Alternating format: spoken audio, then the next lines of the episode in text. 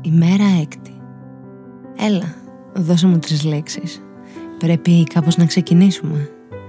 Πες μου τις τρεις πρώτες λέξεις που σου έρχονται στο μυαλό. Ας παίξουμε το αγαπημένο μου παιχνίδι, αυθόρμητα. Δεν θέλω τις αγαπημένες σου, θέλω να με εμπνεύσεις. Πάθος, ειλικρίνεια, ένταση. Είχα μπλέξει το μυαλό μου στο πιο περίεργο κεφάλαιο που μπορούσα. Η πρωταγωνίστριά μου ήρθε αργά και τόσο η ιστορία της, όσο και η δική μου, είχαν ήδη ξεκινήσει με κάποιον άλλον. Υπήρχαν πλαίσια, σενάριο και συγκεκριμένη ρόλη. Η πιο σημαντική διαφορά μας; Εκείνη ήταν αυτή που δεν μπορούσε να αλλάξει τίποτα και εγώ απ' την άλλη αυτός που θα μπορούσα να διαλύσει τα πάντα μέσα σε ένα βράδυ για εκείνη. Οι λέξεις μου είχαν αρχίσει ήδη να χάνουν τη σειρά τους και η αγαπημένη της αίσθηση είχε ήδη το άρωμά μου. Είχαμε αρχίσει να ορίζουμε ο ένας τον άλλον μέσα από ασυνάρτητες συζητήσεις. Μειώναμε την απόσταση.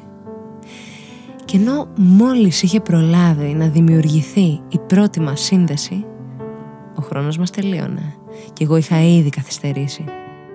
Με περίμεναν. Το ίδιο και εκείνη.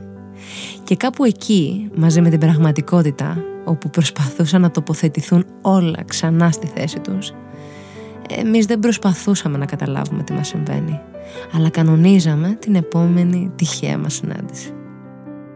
Δεν ξέρω τι μου ζητούσε τελικά, αν ζητούσε κάτι, αν ήθελε οτιδήποτε άλλο πέραν της επιβεβαίωσης από κάποιον σαν εμένα. Πάντως, αν με ρωτάς για κάτι και εγώ πρέπει σε αυτό να σου απαντήσω με απόλυτη ειλικρίνεια, είναι πως ευτυχώς ο ενθουσιασμός και το πάθος από μόνα τους δεν μπορούσαν να δημιουργήσουν κανένα πραγματικά σπουδαίο κεφάλαιο μεταξύ μας. Μόνο κάποιες σελίδες με ένταση ίσως, μεγάλη ένταση, αλλά απλώς ένταση. Ο έρωτας όμως, ο έρωτας ήταν κάτι άλλο. Κάτι άλλο που δεν έπρεπε με τίποτα να μπλεχτεί στο παραμύθι μας. Ο έρωτας ήταν η απάντηση στο ένιγμα. Σε εκείνο το ένιγμα που ανέπνεαν τόσοι άλλοι μαζί και εμείς οι δύο μόνοι μας. Ο έρωτας έπρεπε να αποχωρήσει από την πλησιέστερη έξοδο κινδύνου πριν καν προλάβουμε να κινδυνεύσουμε.